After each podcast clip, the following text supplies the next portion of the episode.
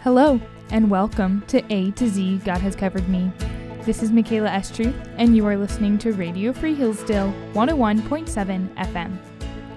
Today, verse V comes from Deuteronomy 32:35, which says, "Vengeance is mine, and recompense, for the time when their foot shall slip, for the day of their calamity is at hand, and their doom comes swiftly." This verse may not be well known to many people, but a sermon on this verse is probably familiar to many. Jonathan Edwards preached his famous sermon, Sinners in the Hands of an Angry God, opening on this exact verse. Specifically, their foot shall slide in due time. Given that I am not nearly as qualified as Jonathan Edwards, and he has already spoken eloquently on this verse regarding God's great wrath and vengeance, I am going to head in a slightly different direction. For literary context, Deuteronomy 32 begins the conclusion of the book of Deuteronomy with the Song of Moses. The Song of Moses praises the Lord's character and great deeds for 43 verses. Moses recounts the Lord's deliverance, story of the people's failings, and the Lord's steadfast mercy and infinite plan. Moses writes in Deuteronomy 32 4 the rock. His work is perfect, for all his ways are justice. A God of faithfulness and without iniquity, just and upright is he.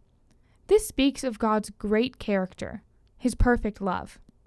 Because the Lord is perfect, all his ways are just, which means that he must justly avenge.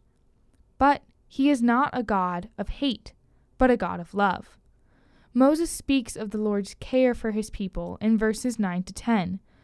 But the Lord's portion is his people, Jacob, his allotted heritage. He found him in a desert land and in the howling waste of the wilderness. He encircled him, he cared for him, he kept him as the apple of his eye. Moses reminds the people of their failure, God's just standards, but also his infinite mercy and love. For theological context, the themes of God's vengeance, justice, and mercy fill the scriptures. We will examine two passages, the first being Psalm 94. Verse 1 of this psalm opens with a cry to the Lord, saying, O Lord, God of vengeance, O God of vengeance, shine forth. The psalmist then implores the Lord to take vengeance on his enemies who mock the Creator. Verse 14 says, For the Lord will not forsake his people, he will not abandon his heritage. This language clearly echoes Moses' song speaking of the children of Israel. This continues in verse 18 to 19, which say, When I thought, my foot slips. Your steadfast love, O Lord, held me up. When the cares of my heart are many, your consolations cheer my soul. Here, the psalmist draws contrast with the due time of vengeance and the slipping foot of the Lord's enemy in Deuteronomy 32, emphasizing that the Lord's people also slip and fail, but are sustained only by his steadfast love. Now, briefly, consider Paul's discussion of vengeance and the Christian responsibility.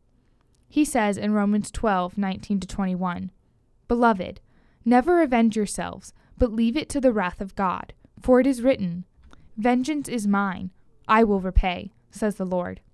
To the contrary, if your enemy is hungry, feed him. If he is thirsty, give him something to drink, for by so doing you will heap burning coals on his head. Do not be overcome by evil, but overcome evil with good. Paul also quotes Deuteronomy 32 and then quotes the words of Jesus from Matthew 5:39, the famous turn the other cheek passage. As Christians, we must take comfort that our all powerful, loving God has the role of judge. He will take vengeance and sustain us in His great mercy even when we fail. We must simply love as the Lord Christ loved, to overcome evil with good. Thanks for listening to A to Z God Has Covered Me.